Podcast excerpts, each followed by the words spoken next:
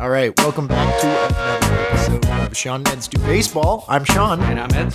and we are bringing you some baseball history. That's right. We're a bi weekly baseball history podcast where the story receiver does not know what the storyteller is going to be telling them. That's right. So I got no idea what Edsy has in store for me, except I do. You sort of do. I do kind of. We're coming back again. We've been promising this for a while, and we're finally doing it. Yeah, I'm this is- finally doing it. This is a this is a first for us, and it's a first because it's part two, but it's not right back to back. So, uh, Edsy, Yeah, I was going to say, uh, we've done two part episodes before. we have done two part episodes, but they normally go back to back. So we we took a break with this one. There's the World Series in there and the playoffs. so- uh, Oh yeah, hundred percent. We had to we had to do our October. By the way, October is over. Mm-hmm. It's over. It's What's today? over. It's November 10th. tenth. And this is oh yeah, you're winking at me because it's it's not the tenth. Yeah. Um. So November tenth, uh, Braves World Series champion. Yes, finally, a team that I was actually cheering for wins the World Series. All right. It's I- been a couple years. I was completely indifferent. I, I was indifferent as well, but I mean, if They- I had to pick one of the two teams, You picked the Braves. I picked the Braves. For I mean, obviously, a lot a lot of people would pick the Braves just to not cheer for the Astros. But my uh, my mom's mom was a Braves fan, so Okay. Yeah. All right. Well, I can I can live with it. Uh, n- not not the World Series matchup I was hoping for, but uh, Anthopoulos gets a ring, Mm-hmm. uh, and the fanboys. Yeah. Well, I mean, A- A- Acuna not being there is, is ridiculous. Mm-hmm. Like, I mean, and I, I don't even know, other than Max Fried, I don't even know most of their pitchers. They, they're bullpen real. But, anyways, let's get back into the past. Yes, that's right. Not the present. Yeah. Uh, so, this is part two of an episode we did uh, a few Our back. 50th episode. Our 50th episode on Albert G. Spalding. Albert Goodwill Yes, Spalding. That's yeah. That's right. See, I did my homework. I did my homework. Good I job. listened. Nice. I listened. Nice. Um, before you listen, follow us on Twitter at Doing Baseball or on Instagram at Doing Dot Baseball. Uh, yeah, give us a like or a follow or a tweet or a, a, a review. I don't know. Yeah. Just do something. Find us on Spotify, Apple Podcasts, Podbean, and uh, yeah, of course. Thanks for listening. Yeah, so we're coming at you. We got part two of Albert G. Spalding. Uh, I know we're, we're we're not just gonna leave you hanging here and go right into it, but uh, you can definitely check out the first episode of that, as I say, episode fifty. And Spalding is such an interesting character, and I'm so excited to hear about the end of his life because the beginning of his life was pretty freaking crazy. Uh, and you'll also learn a lot about the early days of uh, baseball tours and barnstorming. I, w- I will say that I, I don't actually even get to the end of his life. It's not. This isn't even really a story. He about- hasn't died yet. No, he's died. I assure you, he's dead. He's and, a- and thank goodness for labor relations in baseball that he is dead. Yeah. But yeah, th- this isn't really about uh, Spalding's uh, life and death or whatever. This is just. Remember, I kind of. Uh, left you guys hanging before about what happens when he goes to California. Oh yeah. This is just kind of the later part of his like business life. Anyway, so we're gonna kind of recap a little bit uh, what we went through in the first one. You should listen to the first one, but we're gonna go through here. So anyway, uh, Spalding, as we mentioned in the other episode, was a lonely child, and he moved to Rockford around the time of his father's death, and you know. Being the only one from his family who moved to Rockford, he was lonely and he found sanctuary in baseball. So he moved up through the ranks and eventually pitched for Rockford's best team. Yep. The Forest Cities. And in 1867, the Washington Nationals were touring the country like a DIY punk band, trying to make a name for themselves in the early days of baseball.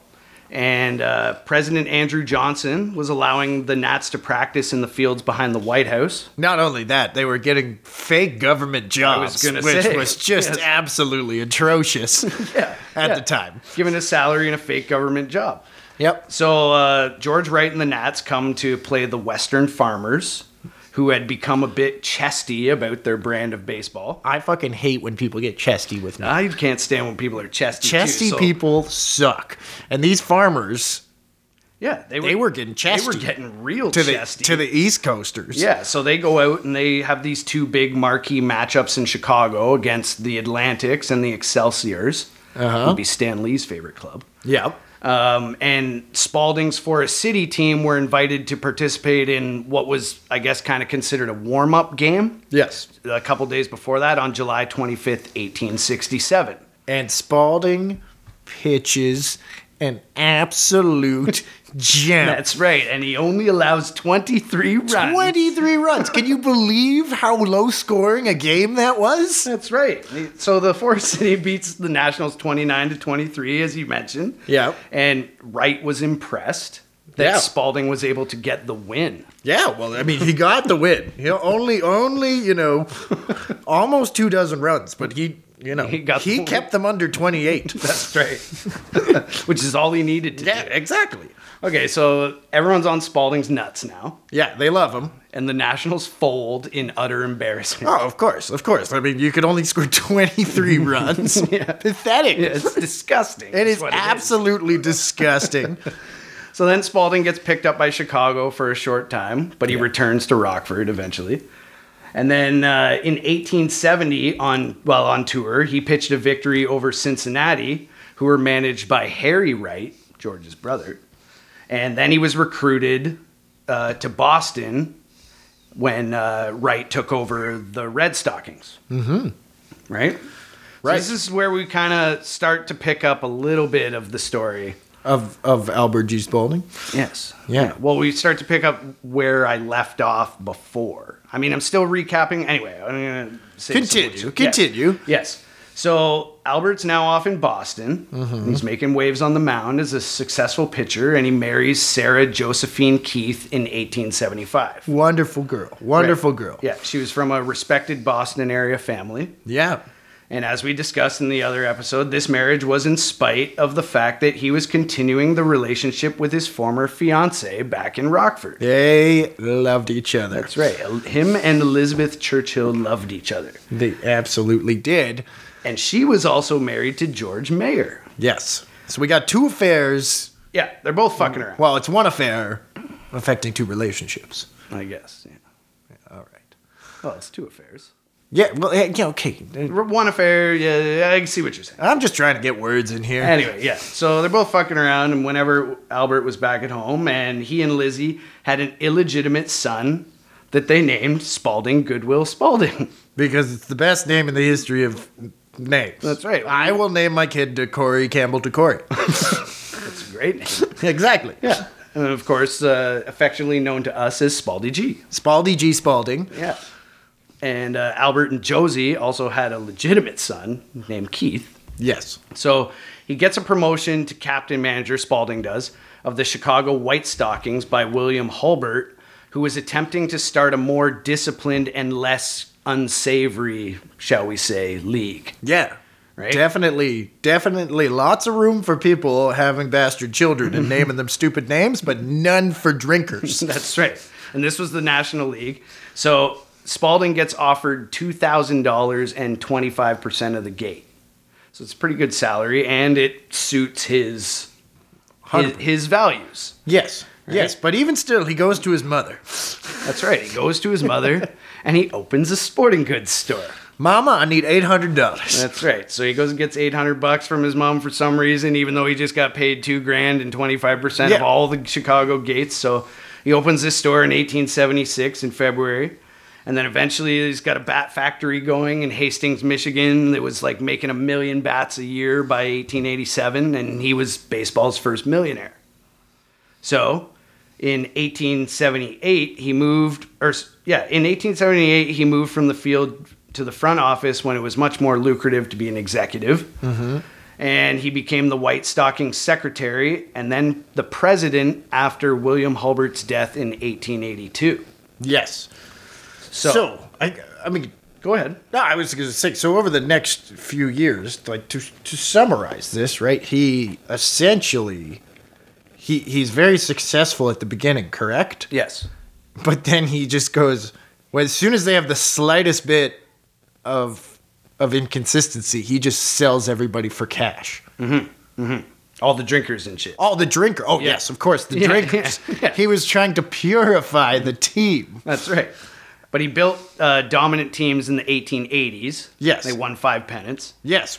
And uh, so, and then in 1890, that's when Spalding and the rest of the owners bullshit the Players League into submission. Yes, which is a whole other episode. a I whole believe other that's in great- the teens of the episode. I think that's 20 and 21. 20 and 21 yes, so that so he he played a key role in the brotherhood war Yes. uh, in gaslighting the the what was it the brotherhood league or the, Players League. the players league into uh, believing that they were unsuccessful and folding uh, without them knowing that they were actually Very successful. com- compared to the Yeah, national yeah. league which spalding was a part of Yes. So he retired from baseball in 1892 when he turned over the team presidency to James Hart. And then he quietly collected a fortune from his sporting goods empire throughout the 1890s and then suffered the loss of his wife, Josie, in 1899. that's why we got side pieces Yeah, but that didn't matter because he still had Lizzie. exactly And after her husband died, the two were married in 1901. that's right True love finds a way. That's right. And when I say we, Angela, I mean I mean us 1890s sports executives. Yes. yes. Thank you for clarifying that. Just letting my wife know. And uh, okay, when he finally married uh, Elizabeth in 1901, finally legitimized Spaldy G and allowed him to change his name to Albert Goodwill Jr. Yes, so that is the greatest tale in history of a man accepting his bastard son and then allowing him to take his name at the age of like 20 or 25. That is absolutely like It's ludicrous. It's ab- no, absolutely ludicrous. It's ludicrously tragic. Yeah, I mean, who? Like, I wish I could meet that guy to just give him a hug and tell him it was okay. It's fine, It's yeah. fine. He's not really your dad, man. So, as we talked about at the end of the 50th episode, we mentioned that after a failed run at the National League presidency in 1902, which he lost to Uncle Nick Young, uh, Albert retired to California. and that's where the story picks up. But why? Why? Why did he go to California? okay, well- where did he go in California? I have you're- so many We're about questions. to find out. Remember Albert's new wife, Lizzie? Yes. His old fiance. From Rockford or wherever. yeah. Well, Lizzie was a big follower of theosophy.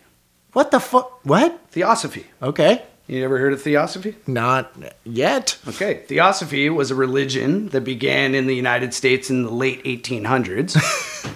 This is going well. it was founded by a Russian immigrant named Helena Blavatsky, and her teachings are mostly from her writings. Scholars, as most of them are. Anyway, we're not like to just like anyway. Okay. Scholars categorize it as a new religious movement, obviously, and it was some links to occultism.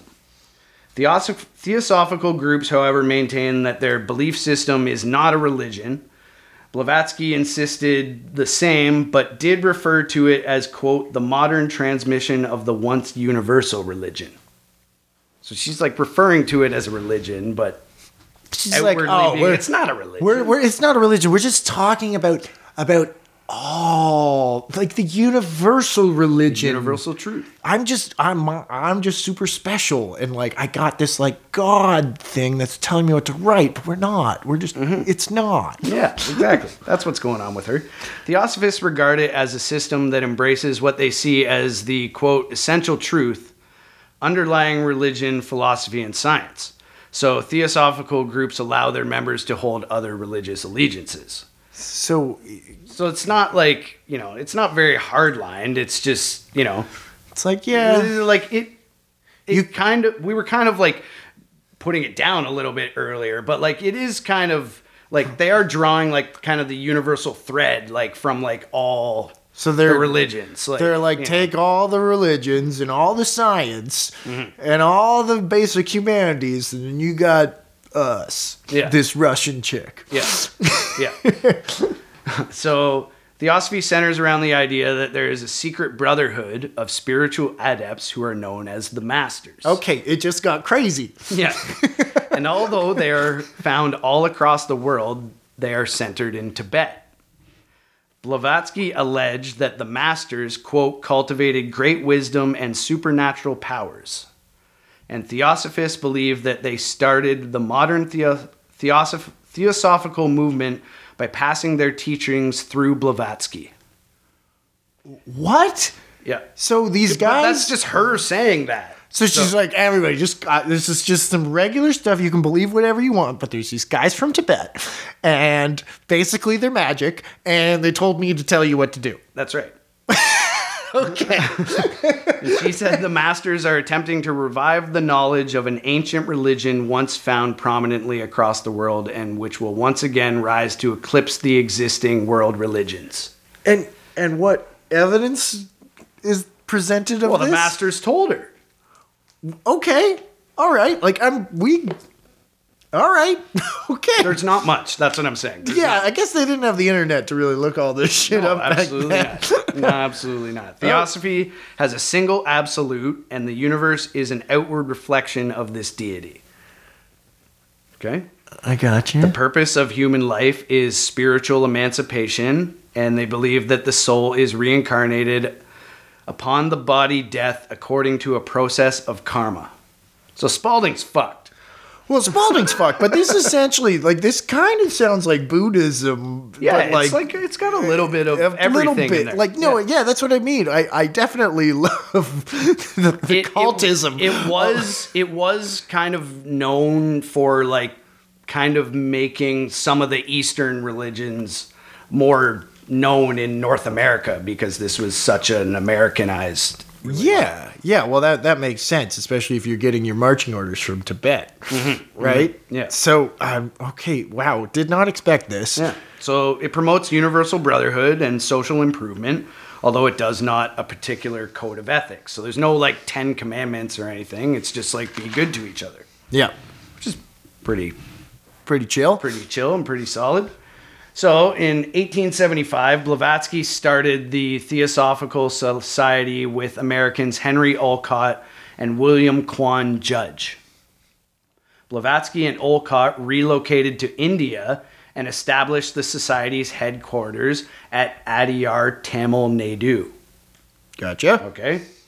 After Blavatsky died in 1891, there was a split in the society, and then Judge formed the Theos- Theosophical Society in America, branching off from the original International Society. Right?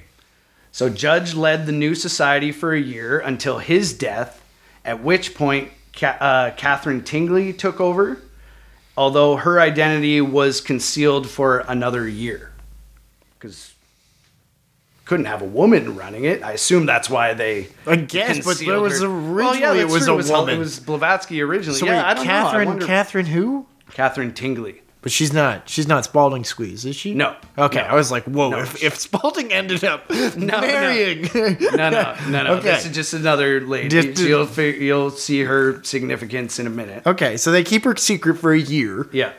They hide her identity for a year. It's not really even clear why they did that. Eventually, they revealed who she was. Yeah. But in 1898, Ernest Temple Hargrove seceded a group of about 200 theosophists from Tingley's group and started their own organization in New York City. So they're branching off all over the place, right? Mm-hmm. Typically happens in religions or whatever. But then on February 13th, 1900, she moved, Tingley moved the society's international headquarters to Point Loma, to the Point Loma community near San Diego, California. Ah, Okay. Now, Spalding had been a prominent member of the Theosophical Society under Judge. uh-huh. And in 1900, along with his wife Lizzie, who was also a devout theosophist, packed up and moved to San Diego to help support Tingley's new theosophical community, Loma Land. Loma Land. Loma Land. That's interesting. So they're, you know, they're out of baseball. They're off to just. Spalding's like, I've joined the cult. Yeah, that's right. Yeah. I'm out of here. That's right. so back then, San Diego had a smaller population than Rockford at the time, Yep. and the military had just started a foothold on the Pacific coast. And really, now the whole Pacific Fleet is there. Like, Well, yeah, you also have the, the what would have caused that would have been the the war in the Philippines as well a- around the turn of the century in the Spanish American War too, which would cause them to militarize more of the west coast and the southern coast for sure. right. Yeah. So when he was arrived, he or when he arrived, he was greeted with feature stories in the San Francisco Examiner that mocked his departure from baseball. the one article featured a drawing of Spalding sitting on a horse with a sketch of his new home at Loma Land covering its body, which was headlined, quote, Leaves baseball for mysticism. Editorial cartoon sucked back in the day.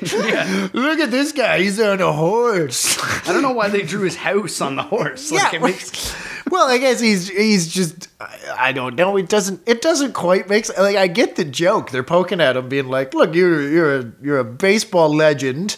And millionaire of the sporting goods industry, and look at you like going to San Diego. That'd be like somebody, you know, moving to That's the North true. Pole. That's a fair point. right? Yeah, Uh, that's true. There's no baseball in San Diego at this time. That's right. Yeah. that's right. And uh, it, it, was- it also had a caption that said "forsakes baseball for theosophy." well, I, I was really upset about it. Yeah, but I mean, he's a, like we. I don't particularly like him, so you know that's fine with me. Yeah, I'm not complaining. It's fine about that it. he left. Uh, another article alleged that it was all Lizzie. In its headline, quote, Spalding becomes theosophist by marriage. Famous athlete, converted by his wife, has become member of the Tingley School of Mystery at Point Loma. Tingley School of It's the Mystery. longest headline ever. Tingley School of Mystery, man. That is the greatest fucking thing ever. I well, I will say it does sound Sounds like like a school of magic. It does. It sounds amazing. If you, if someone was like, "Hey, do you want to go to the tu- tingle tingle? T- what is the it? Tingley School of Mystery. The tingly school." That sounds just so pleasurable and Sounds and like something mysterious. on like Clifton Hill in Niagara Falls. um, yeah, no. I mean, honestly, uh, well, it sounds like his wife was probably a big. yeah. She was big into it, but so was he. Well, yeah, but these guys they they've been together Right. even when they were married to other people. So I mean, I I think it is kind of a Figure would come up. Well, yeah, they're like starting a new life together. They had this whole life when they were like having an affair and Mm-hmm. illegitimate children, and now they can be together. So they're like, let's really be together and join a cult in Tingley Mystery School, and ride a horse down to San Diego. And that's what they did. Yeah, exactly, it's it's beautiful, kinda. Yeah. And as he would, because he's Spalding, Spalding once became an influential figure. He spearheaded the development of a paved road from San Diego to Point Loma and Ocean Beach, which was known as the Point Loma Boulevard, and which eventually became California State Route 209. amazing. and then Rosecrans Street. What? Not that Rosecrans. Street. oh man, Rosecrans. Um, yeah. No, I just love that he was just like, "Hey guys, this road's bumpy. Yeah. My horse stumbles all horse- over the place. I was thinking that maybe we could get one of those cars to come down. We're not gonna get that unless we pave our road. That's pretty much what happened. He proposed the project, supervised it on behalf of the city, and even paid some of the cost from his own pocket. That, that- I'm sure he was like, "Let me, I'll head it. I'll make the team, and I'll have these construction workers, and they won't be able to leave and do any other construction projects. Yep. Even if I tell them they're fired, they can't can't work for anybody else." It's called the reserve clause. I'll call it the construction reserve class. genius. So he teamed with a bunch of other businessmen in the compu in the community, community-minded men, and purchased the site of Presidio of San Diego, which is a historic fort. If you don't know, I don't know if you know. I did not. Uh, and then they developed it into a park and donated it to the city of San Diego. So they're doing some good stuff there too. Mm-hmm. Well, it's all good stuff, I It's- guess. You it know, they sounds got a like this is road. integral to the early development of San Diego. Yes, it is. Uh, so at this time, I mean, he's outside of baseball, sort of, but there's still stuff going on in the world of baseball, obviously. And one of the things at this time was a debate going on about the origins of the game itself. Okay. Ah, right? There was one faction that believed baseball had been invented in the United States, and another faction that believed the more reasonable notion that the game descended from the British game of rounders, uh, yes. right? And how it began was with a lawyer named Abraham G. Mills. Okay. This was like how the debate began.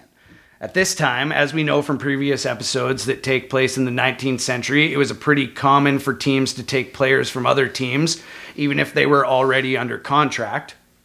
So when teams lost multiple stars at once, they often had no choice but to fold. So there were teams popping up and Folding, folding, popping up, popping and up, folding, folding. all over the place. So um, Mills wrote a newspaper article that questioned these practices and even outlined a plan to prevent the raiding.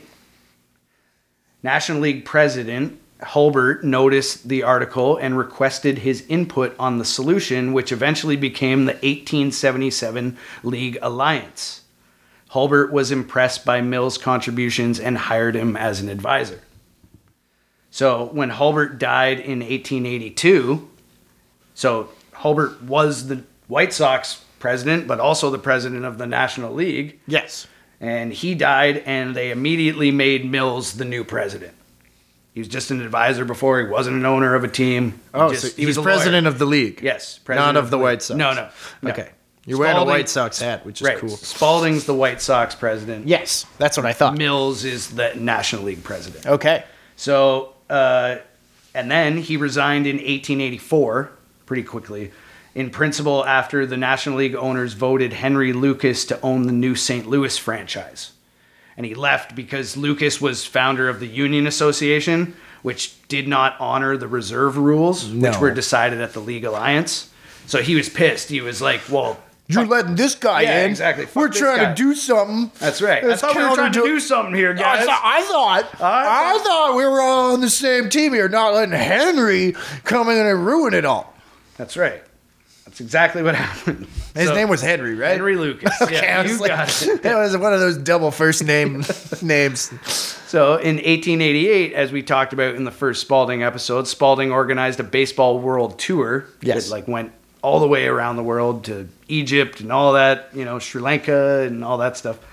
And when they returned, they held an extravagant banquet at Delmonico's restaurant in New York City with 300 guests, including Teddy Roosevelt and Mark Twain. And Abraham G. Mills was the MC. The theme of the event was focused on how the game of baseball could be an ambassador for America to the rest of the world. Oh, wow. Mills declared in his speech that baseball was, quote, strictly American, which he claimed was determined through patriotism and research. Y- Well, one of okay, Wh- one of those things is is is r- r- like I guess something to you can't just be like it's American cuz America. Well, I mean, is it, it you can you can have you can have a patriotic view of the game, but you can't you can't say it's you can say my research says this and I believe, but you can't just like throw it out there like that's like a factor. sure you can. Okay, fine. Like, but no, it's it's not a thing. It's, I can't audience- say I can't say I like this book because I'm patriotic. Like I can, but it's stupid. Yeah, it makes no sense. It makes no But sense. You can do it. I can do it. I could say I love Margaret Atwood. I've never read her books, but she's Canadian, so I love like you know, it's du- like. But that's what I mean. If I said, "Oh, I've read all her books," uh, then I could be like, I, I mean, I don't know. Go ahead. Go You're ahead. digressing. I'm digressing. Just tell me what this stupid Patriotism asshole and said. research. The audience reportedly responded by shouting, No rounders! No rounders! Boo! And then they all got in a boat and headed across the Atlantic to invade England. yeah. This was 1889. yeah. Then in 1903, so a couple years go by, Henry Chadwick, Henry Chadwick, the famous writer, statistician, statistician, and historian, who was credited with creating box scores, batting average, and earned run average. Wow. He's like kind of father of statistics or whatever. So he he's from England. So he wrote an article that noted the numerous similarities between baseball and rounders. So he's been stewing for Yeah. like four years. He's like, this is fucking bullshit. This is- It this- is- this is not an American game. This is- Well, that's what happens when you bring patriotism into something that is like strictly a yes or no answer. So uh, he wrote the article of the similarities, and the similar both have nine player teams. There Yep. are four bases, Yep. and there's alternate batting over uh, X amount of innings or whatever. yeah. So the only difference was that there was sticks, not bags for bases in rounders as opposed to baseball. And there were no foul balls in rounders. So anything's in play. You make contact with the bat, it's in play. Kind of cricket like, I guess. Yeah, it right? creates like a 360 degree playing field. Yeah. Yeah. So Chadwick wrote, quote, There is no doubt whatsoever as to baseball having originated from the two centuries old English game of rounders. Which Spalding strongly argued against in the next edition of the Spalding Baseball Guide. Listen here, Englishman, you fucking limey. Yeah, you don't know. I joined a cult and I'm living in San Diego. And I even know that baseball's American and there's no, like, I, why, like, what, what's the know why problem you- with that? I don't know What's why- the problem with just being like, well, the, it's a new game, but like it came from this game? yeah. I guess because they hate England? I I guess. I don't well, we're good. You'll con- see. You'll continue. see. Yeah, you'll I- see. this is- I did not they- expect this I'm Sure they episode- don't like England, but like it. I I think it's money related. But you'll see. Get to the part where Spalding dies. You'll see. I don't get to that part. No, I'm So kidding. this debate goes on for a couple more years, and it all comes to a head in 1905 when Albert G. Spalding called for his own investigation. What? Wait a minute. So in 1903, Chadwick writes this article. and then he re- rebuts it in the Spalding Baseball Guide Right, to yeah. Baseball or Yeah, whatever. The next edition, yep. And- And, then that's not the end what, of it. what do Apparently, you mean he's calling for an invest? Who the fuck is he? He's Albert G. Spalding. Yeah, I get it, but like, it would be like, rid- like what, like what do we have? I'm trying to think of an example of like, like Dick Sporting Goods being like, we need to figure out who invented football. yeah, it's just totally not important. Yeah. But even Chadwick supported the idea. So Chadwick was like, "Yeah, yeah, fuck around Well- and find out." Well, Like, go exactly. look around. Research, Yeah, research. yeah. Yeah.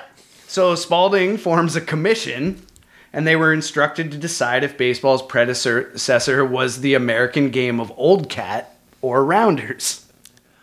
And and okay, I'm not really familiar with what old cat I'm- is. I don't think it's really different from rounders, but I, I can't say that for sure. Okay. Anyway, it Yep. was a seven-man commission called the Mills Commission. okay. And Spalding chose members who supported the old cat idea and excluded those who believed in the rounders theory. See, we all knew what was about to happen there. Yeah. We all knew. I was going to ask you, but I thought I'd just let you get to it. I'm like, and who was on the commission? A bunch of fucking Americans, wasn't it? yeah, it was Morgan uh, Bocaley, who was the first National League president, Arthur P. Gorman, who was the ex Washington Club president, Uh-huh. Uncle Nick Young, Al Reach, and George Wright, who both also stored, sold sporting goods and guides, yep. and uh, Mills and Spalding. Like, it- what is the what's the point of a commission? If, you ju- all just have a if you have a bias, consensus. Yeah. yeah. Exactly. Yeah. The commission asked all around for any information the public might have on the early days, but evidence supporting Spalding's all American theory were lacking. Spalding still maintained the theory of Rounders was, quote, pap, and also claimed he would, quote, refuse to swallow any more of it without some substantial proof sauce with it. Yeah, I need some fucking proof sauce need and a, some proof and a sauce, side baby. of and a side of, of, of Sauce it up! honesty mustard.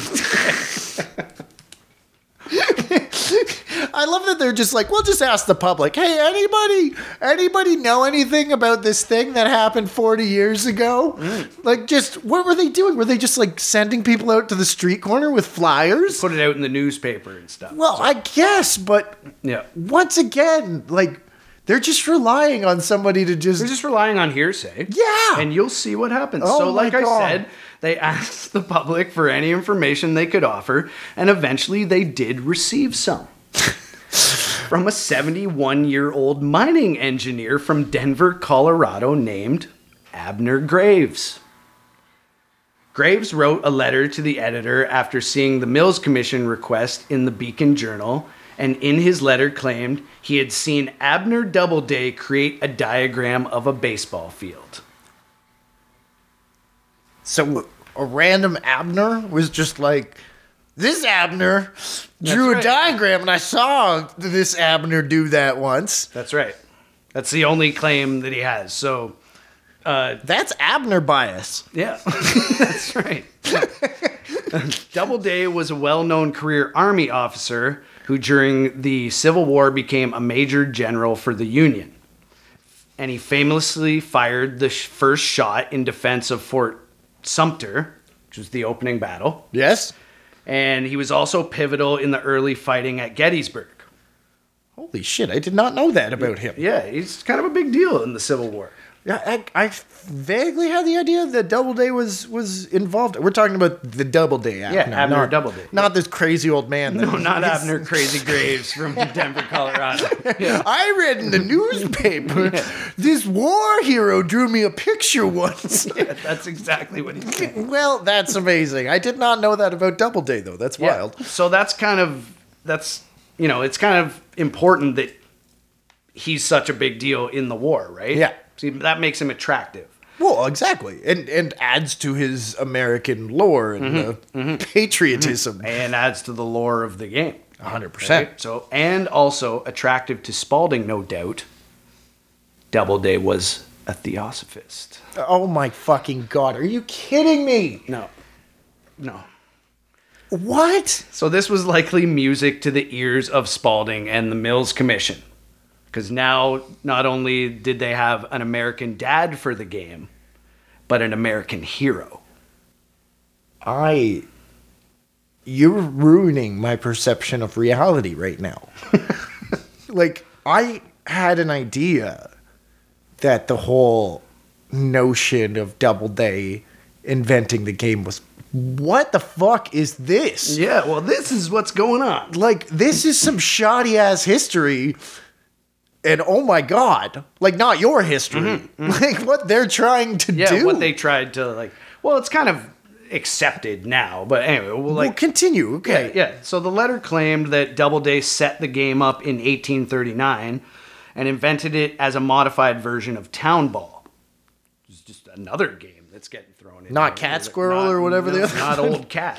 It's Town Ball. Yeah. So Graves claimed the game was between students from Otsego Academy and Green's Select School, and Graves even claimed that they were both students at Green's.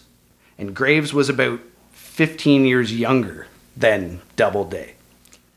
So right there, that first red flag. What? Wait, he's 15 years younger than Doubleday. Yes. And he's like, yeah, we went to school Yeah, we together. were on the same team at school. I played in the game. like, if anything, I'm trying to think of this time. Like, this is like the early night. This is the 19 aughts, right? Like the Yeah. early. And Yeah, so it's this like guy. 1905. And he's saying that, oh yeah, this happened back in 19 or 1830. 39. Like what? Yeah. First of all, are- weren't you like three years old and you were 15 years? Like none of that makes sense. Mm-hmm. Yeah. Okay. So they get this letter on April 3rd, and then on April 4th, the Beacon Journal ran the headline Abner Doubleday invented baseball. Are you fuck? so they didn't mean, need much uh, confirmation, obviously. No. No, No. no, they just put it out there. Oh my god. So there was some more coverage on the subject by Sporting Life later in 1905. And then Spalding, I guess, I'm assuming, was kind of asked to write Graves for more evidence to support his claims. hey, old man, you might, uh, you might Expanding on that a little bit? expanding a little bit. Uh, some people have some questions. I don't, because uh, Doubleday is a theologer, theosophist, Theosophist. theosophist, just like me. Yeah. Wonderful man, against drinking, totally pro sex outside of marriage. So Graves sent a diagram with a letter claiming it matched the one that Doubleday had drawn, saying the original was lost and most of the players were dead. Here's a picture. It's the same one that Abner drew, I swear. I just am drawing it myself. Yeah. And 70 don't ask year- anybody because most of those guys Oh, are dead. by now. everyone's dead. We're all the same age, but But they're all dead. They're all dead. I've killed them all. And he apparently then he now changed the game that it was somewhere between 1839 and 1841. okay. Didn't have like a specific date anymore. Yeah, we're really good. Uh, this sounds really like some great information. Yeah. really solid. Yeah, solid journalism. Yeah. So, despite the fact that this really was not any new evidence at all, Spalding accepted the story as fact, and upon the information's reception by the other members of the commission in October of 1907, that Mills wrote a report that, quote, officially gave credit to Abner Doubleday for inventing the game in 1839 and thus proving the game to be American in origin. I'm speechless. I am absolutely speechless at how stupid this is. You want to hear him some more stupid shit? Yes. He wrote that he, quote, understood why Doubleday would make changes to Town Ball. What do you mean you Based on understood? what? Oh yeah, yeah, town ball was everyone knew its flaws. it's of course obvious, and but it was Doubleday, the genius that invented this. But it was purely obvious what what he was thinking Mm. because he was so unique and and genius that it was just uh, anybody could have done it. just contradict. Like I hate it. He also wrote that he thought Doubleday might have created the modern put-out system, like tags and throws as opposed to throwing the ball at Yeah, I a hit- guy to get him at, or smashing the whatever. ball into Yeah. the guy's skull. Even though there was no claim of this by Graves whatsoever, he's just they're just throwing extra stuff in the I'm report. pretty sure he invented the tag. I'm just gonna, eh, you know what? They were probably playing tag, right? They were playing tag, and town. Someone's like, "We should play town ball." And Doubleday, Doubleday came out. Genius. Doubleday. He was a baby at the time. He could speak. He was a very fluent baby in several languages. And he came and he was like, "What if we mix tag and town ball and cat scratch all together?" And uh, we. That's how baseball became according to to, to Abner According to Graves. Yep. So the rest of the commission members, except Gorman, who had died, signed off on the report. He probably killed himself because He probably couldn't he, did- live with he this. knew he knew how, how unethical this was. And it was the report's acceptance of the quote Doubleday myth that Spalding was able to claim the American origins of the game in his baseball history book, America's National Game. oh my god! So that's like the first like history of ba- official History. official Yeah. history of baseball. Yeah. Son of a bitch. I'm honestly like my whole childhood. Like I was lied to. About Doubleday? Oh yeah. You Oh. thought that was a real thing? I went to the Hall of Fame when I was like eight. I learned all about Mm. Doubleday. Not real. Oh my! Not real. In the book, Spalding claimed delight that an American Army general had been found to be baseball's creator.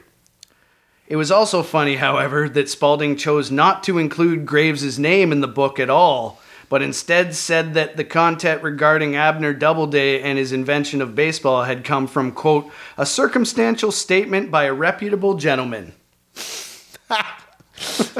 Now that's an But attribution. just cut that out in case anyone ever tried to track down Abner Graves. He was a really reputable guy. Wrote me a letter once. I asked him, "Can you confirm that?" Then he drew me a picture. exactly. like, are you kidding me? when you put it like that, it's just ridiculous. What? Yeah. when you say it out loud, yeah.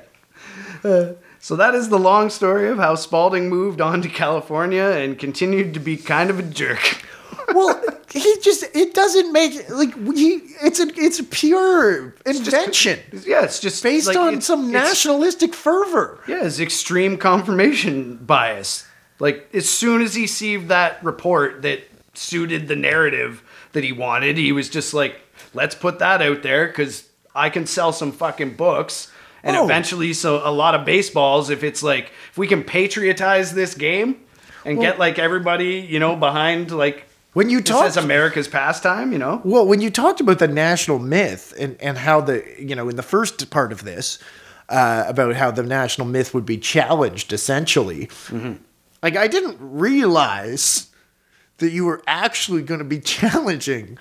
Yeah. Well, The I'm not. myth- ch- I'm not challenging it. You're It's- just putting the history I'm out just, there. I'm just saying that this is like what the history is, but there's there's like lots of historians and reporters. Oh, that, like, yeah. this was accepted for essentially like 50 years. Yes. and then people started like scrutinizing it a little bit, and were like, wait a second, like all your whole confirmation was just based on one letter from a guy in Denver. Like that doesn't make sense. Like especially when they all have all these contradictory claims. Like and Graves even was being contradictory later on Yeah. as well because he like did an interview in 1912 and in that interview he specific, specifically put the game in 1940 Yeah. or 1840 sorry Yeah. and he was said to have played for Green's college well he said that before but like it, he would have been four or five years old and the records show that he like went to Frog Hollow and elementary school Yeah, it's a- at the the- same time So, I So- mean, it's it's wow. Like I I knew there was like yeah, I guess I knew there was challenges to the Doubleday history, Hmm. but I didn't realize like how you know.